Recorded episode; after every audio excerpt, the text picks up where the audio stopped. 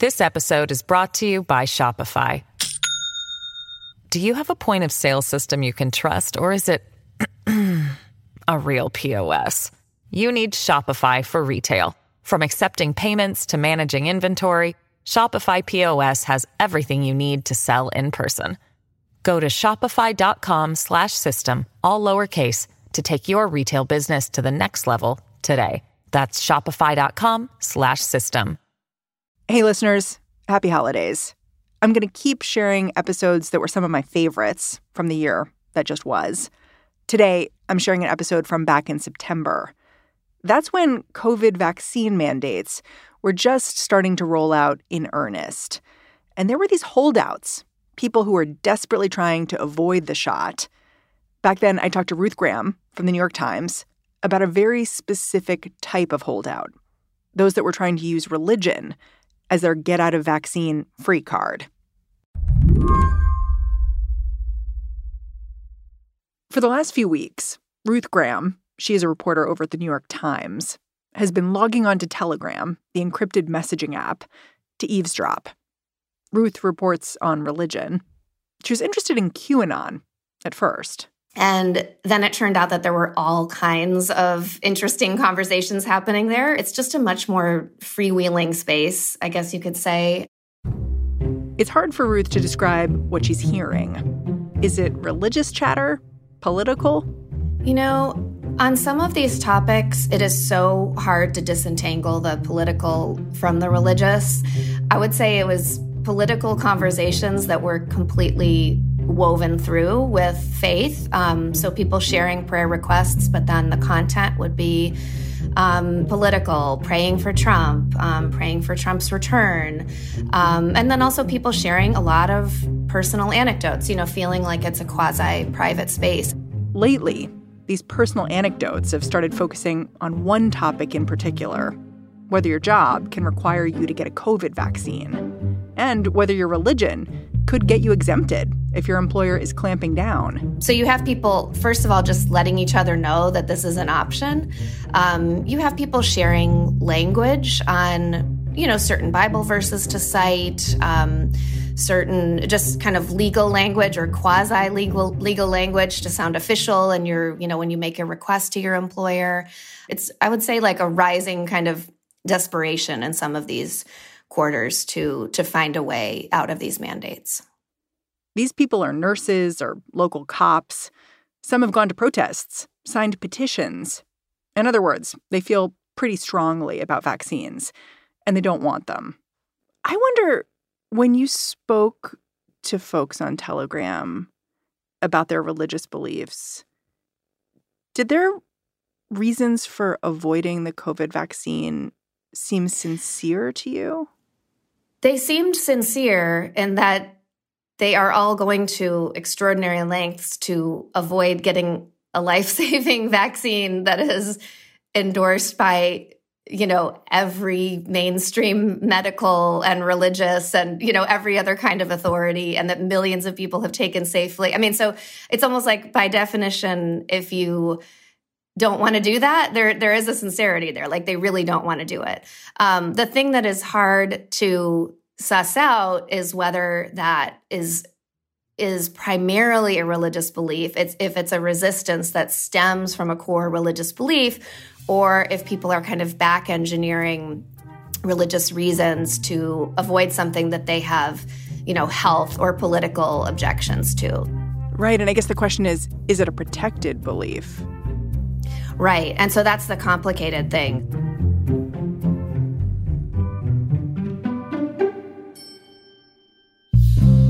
Today on the show, the millions of people now being mandated to get vaccines have a single escape hatch to cram through if they don't want the shot. They need a religious exemption. So, who's going to get one and who won't? I'm Mary Harris. You're listening to What Next? Stick around.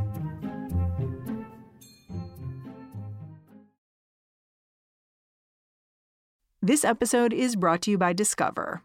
When it comes to your finances, Discover wants you to know they are the credit card that is always there for you.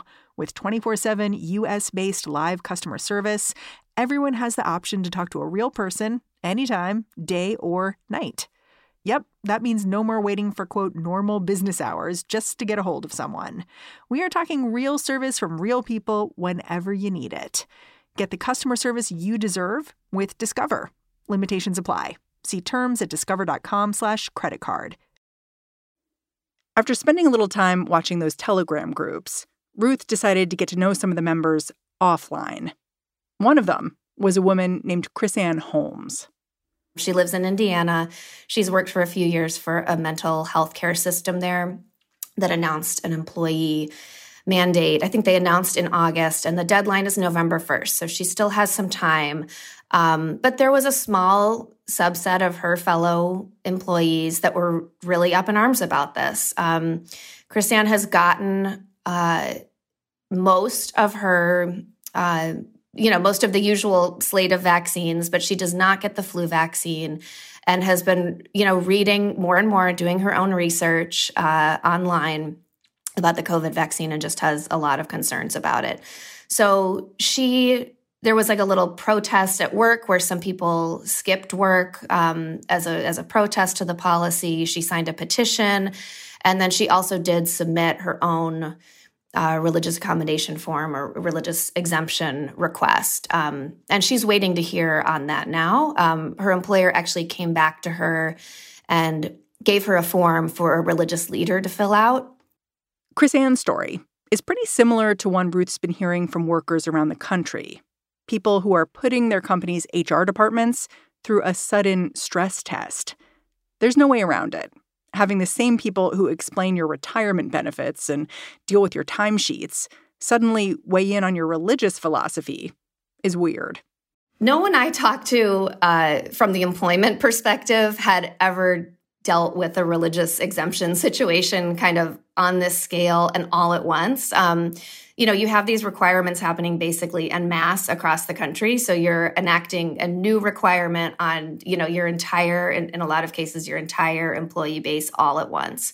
Um, and it's a and it's an incredibly like hot button issue as well. So traditionally, religious exemptions, the things that HR departments are used to dealing with, is things like you know, I would like a different holiday schedule, um, or, you know, I would like to just tweak the uniform or grooming requirements, you know, kind of one off things that they are accustomed to managing and can make pretty easy, obvious accommodations to. Um, a mass new vaccination requirement in the middle of a pandemic, you know, when workplaces have already been, there's so much upheaval with like, how do we close? Do we require masks? You know, a lot of overlap here with employees objecting to mask requirements. Um, it's just a really, it's a, it's a much thornier, uh, thornier kind of situation for employers. And the legal basis for this request is the Civil Rights Act of 1964, right? Yes, exactly. And that was, you know, written in a time when you think about religious exemptions much more in terms of organized religion. So with vaccines, you know, you think of Christian scientists, maybe Jehovah's Witnesses, like a few established minority faith traditions that have like a very clear kind of theological objection to this kind of thing.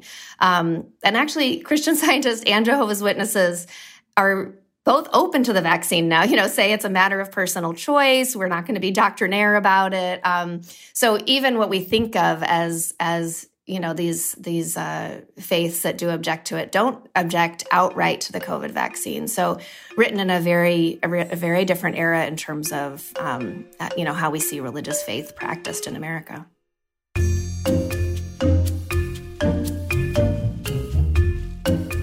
Okay, so I'm vaccinated. I'm going to assume that you're vaccinated too. I am. Yep. But I'm I'm wondering if we can do a little thought experiment. Like, if I was totally sincere in my anti vaccine beliefs and attributed those beliefs to religion, what would my logic be?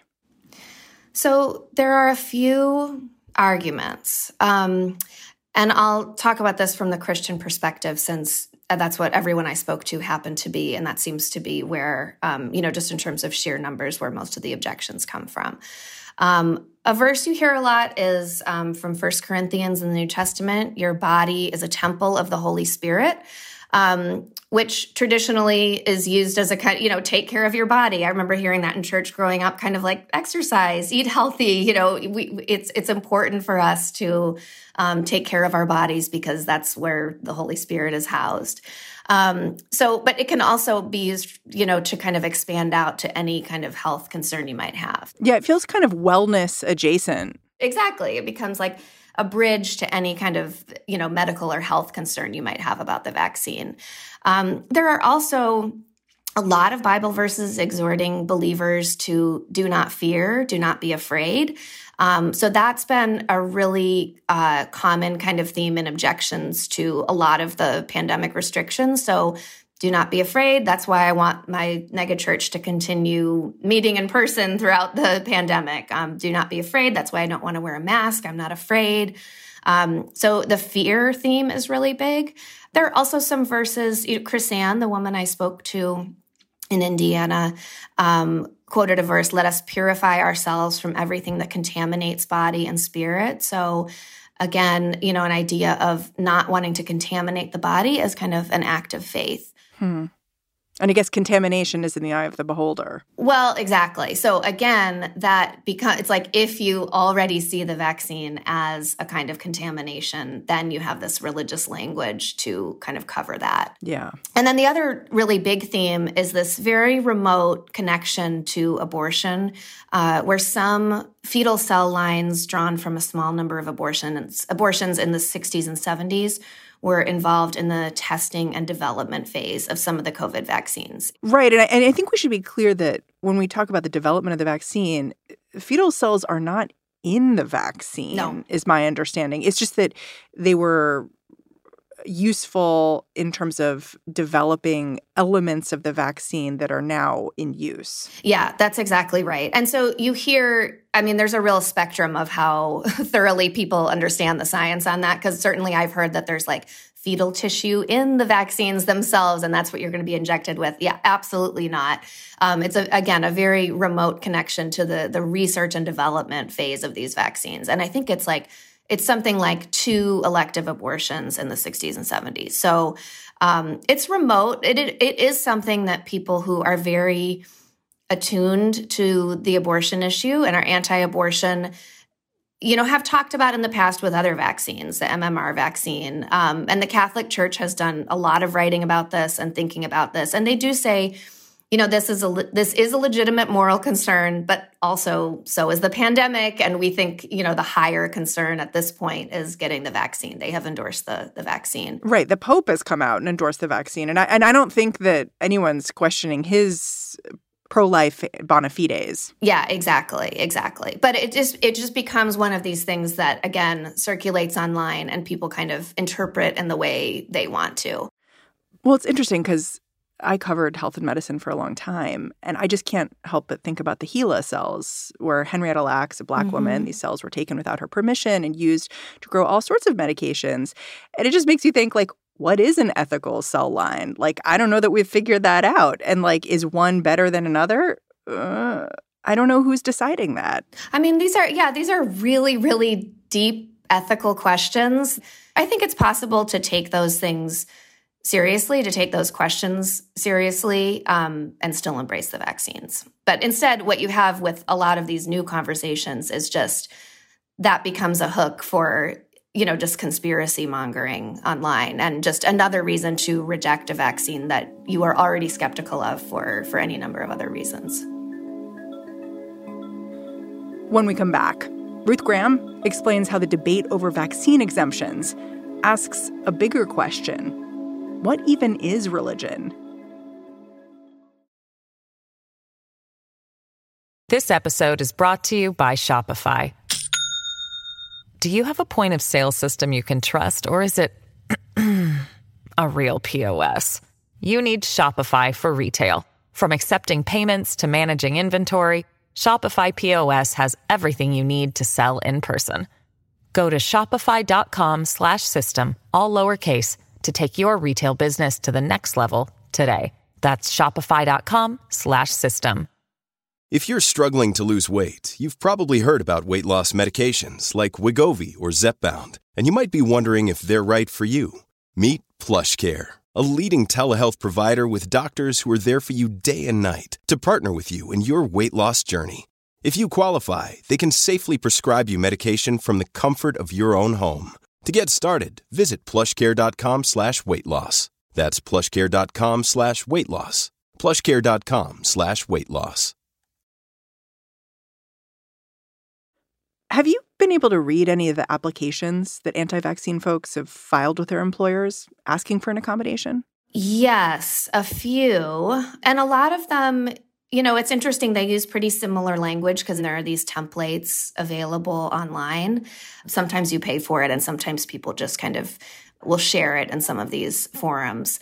Um, and then it's really personal language too. So, you know, people writing stories of their own um, you know, accounts of their own faith, kind of writing down like, this is how often I go to church, or this is how long I've been a Christian. Um, you know, these kind of little little testimonies, um, uh, testimonies about their beliefs. So they're really fascinating documents. You mentioned how there's some element of these applications that can feel like a copy paste job, and I know you've written a bit about how exemption letters have become a little bit of a business for some up and coming evangelical preachers. Can you explain that a bit? Yeah, you can find them um, pretty easily online. You know, I came across like a self described prophet here where I live in Texas who, you know, in exchange for a donation will send you kind of, you know, a letter that she has, you know, she will vouch for your religious uh, belief uh, in opposition to the vaccine. There are pastors online who are offering it for free, um, although again, often you know asking for a donation in exchange. There are other organizations that let you kind of buy like a, a it's almost like a workshop, so it includes the temp- template language, but also just advice in navigating your employer's system. Um, those are often a set price. I know I saw one for like fifty nine ninety nine. Hmm you know there's a there is a market for this right now right? Like there's a lot of people panicking about this a lot of people who want to keep their jobs but also get out of this requirement. And so anytime there's a market you know including kind of in the faith space there are going to be entrepreneurs who who step up to fit that need. You quoted someone who called them conflict entrepreneurs. I love that term so much. And I, I, think it's a good way of also differentiating you know a certain class of faith leader who is like really leaning into this conflict um, versus more of kind of the local pastor figure who's trying to walk their own you know church members people who are they they are in relationship with like walk those people through this in a way that brings them peace and I, I talk to pastors you know, in that local pastor model who have different approaches to this. So I interviewed one guy in Minnesota who had someone come up to him and say, can I get one of these letters? And actually, she wanted it because she was gonna, she was taking a trip to New York and like wanted to kind of get into restaurants and everything. Um, and so asked mm. him for an exemption letter, which I actually don't even know if if that would work. Um, and he denied it and and like talked her through why he was denying it and you know why he didn't think that there was a legitimate religious reason to get out of the vaccine. Um, and then I talked to another pastor in Iowa who wrote up his own kind of letter as a template that he's willing to sign for people. He's signed like 30 some of them. Um, and he wrote that completely of his own accord, drawing from, you know, there was some kind of like 16th century church text that he had drawn on. The deep cuts. It's the really deep cuts, exactly. Yeah.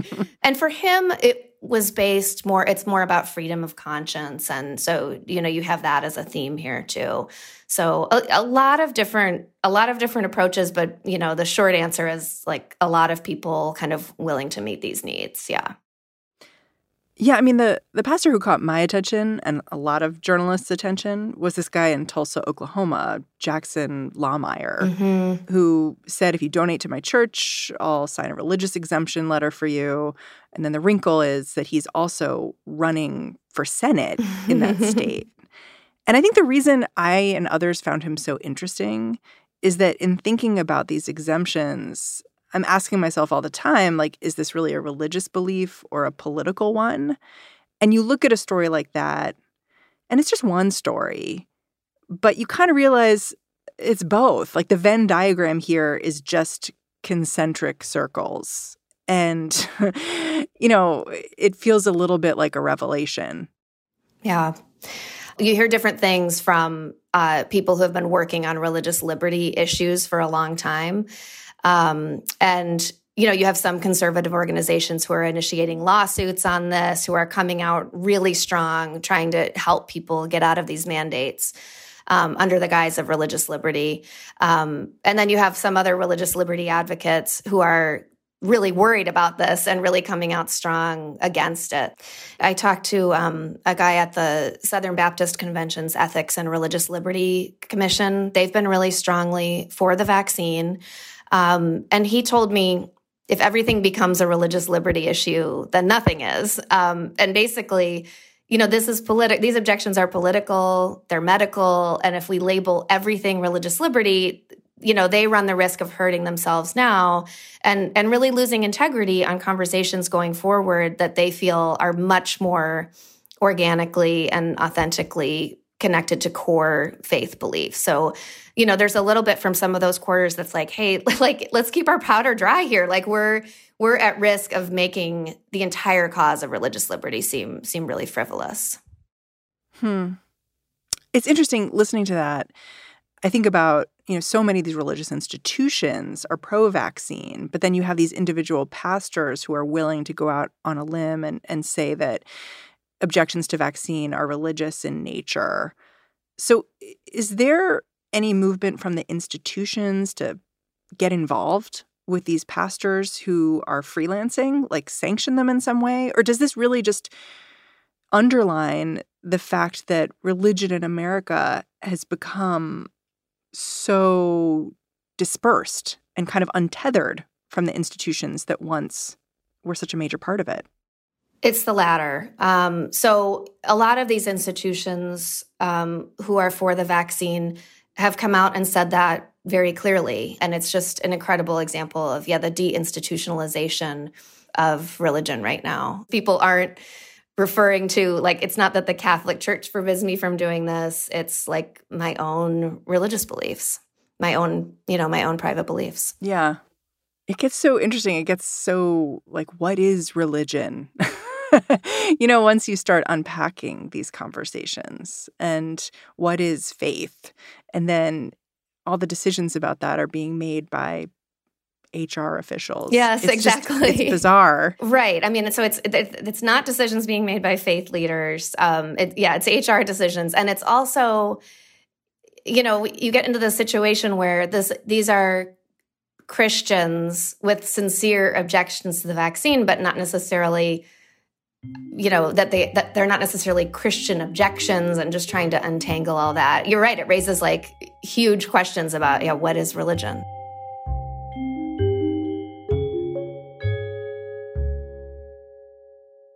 you mentioned that once these exemption applications reach an employer you know they're they're kind of overwhelmed. They haven't seen so many of these ever before all at one time.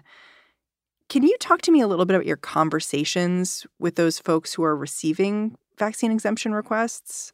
The conversations that I had were with people who really wanted to do this fairly and sift out the sincere exemptions from the ones that didn't meet that standard. God, how do you even do that? It's like it's really challenging. you, know, you almost need like a philosopher or something on staff to to try to disentangle all this stuff. But in, in Tucson, when I talked to the city manager, the assistant city manager, they had approved slightly more than half of those requests. And there were some where they went back to people and said, Can you provide us with more information? You know, like just kind of, it, it's an ongoing conversation with those people to try to, you know, bring them around or get more information. So, you know, that might give you a rough sense of, of how this might go, where a significant share are being impro- uh, are being approved and then and then some are being outright rejected so it's certainly not a simple it's not a simple process. And of course because of labor shortages also um, you know not only do employers not want to get in legal trouble but they also don't want to get into a situation where employees are are quitting en masse over this. So it's a it's a tightrope act. A lot of these mandates are pretty new just over the last few weeks. And so requests for exemptions are also pretty new. You alluded to the fact that when the rubber meets the road, a lot of times people just cave. They they do what their employer asks of them. They want a job. So I guess I wonder in a month or two, what do you think is the story you're going to be writing? Are you going to be writing about mass layoffs? Are people you follow in Telegram planning that or something different? You know, there's a lot of big talk. Um, it's easy to say that you are willing to quit your job. Um, KrisAnne, the woman in Indiana, did say she's willing to lose her job over this. And who am I to question that? I mean, that's what she says at this point. She's worked there for two years. Um, you know, again, we're in a landscape here where there are labor shortages. It's a it's a workers market kind of um, for a lot of these folks. So it's possible that people will quit their jobs. Although, again, you know, given how widespread these mandates are, it raises a question of like where you go from there. I would be surprised though if huge numbers of people quit their jobs over this versus just agreeing to get the vaccine and, and being mad about it, frankly. I think this is already not the majority of workers. Um, and by the time this all gets drawn out, they have months to comply. Um, I, I think that most people will come around.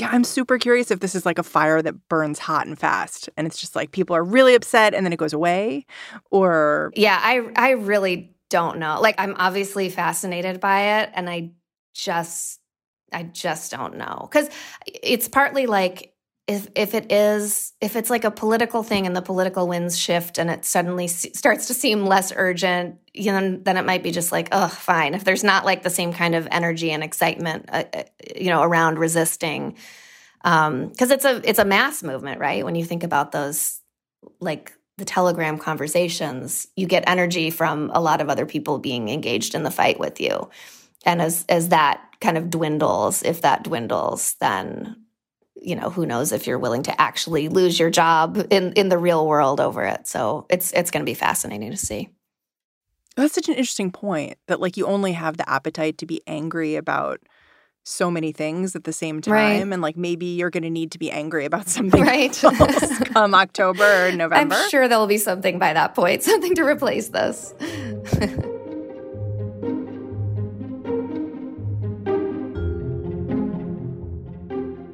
Ruth Graham, thank you so much for joining me. Thank you. Great conversation.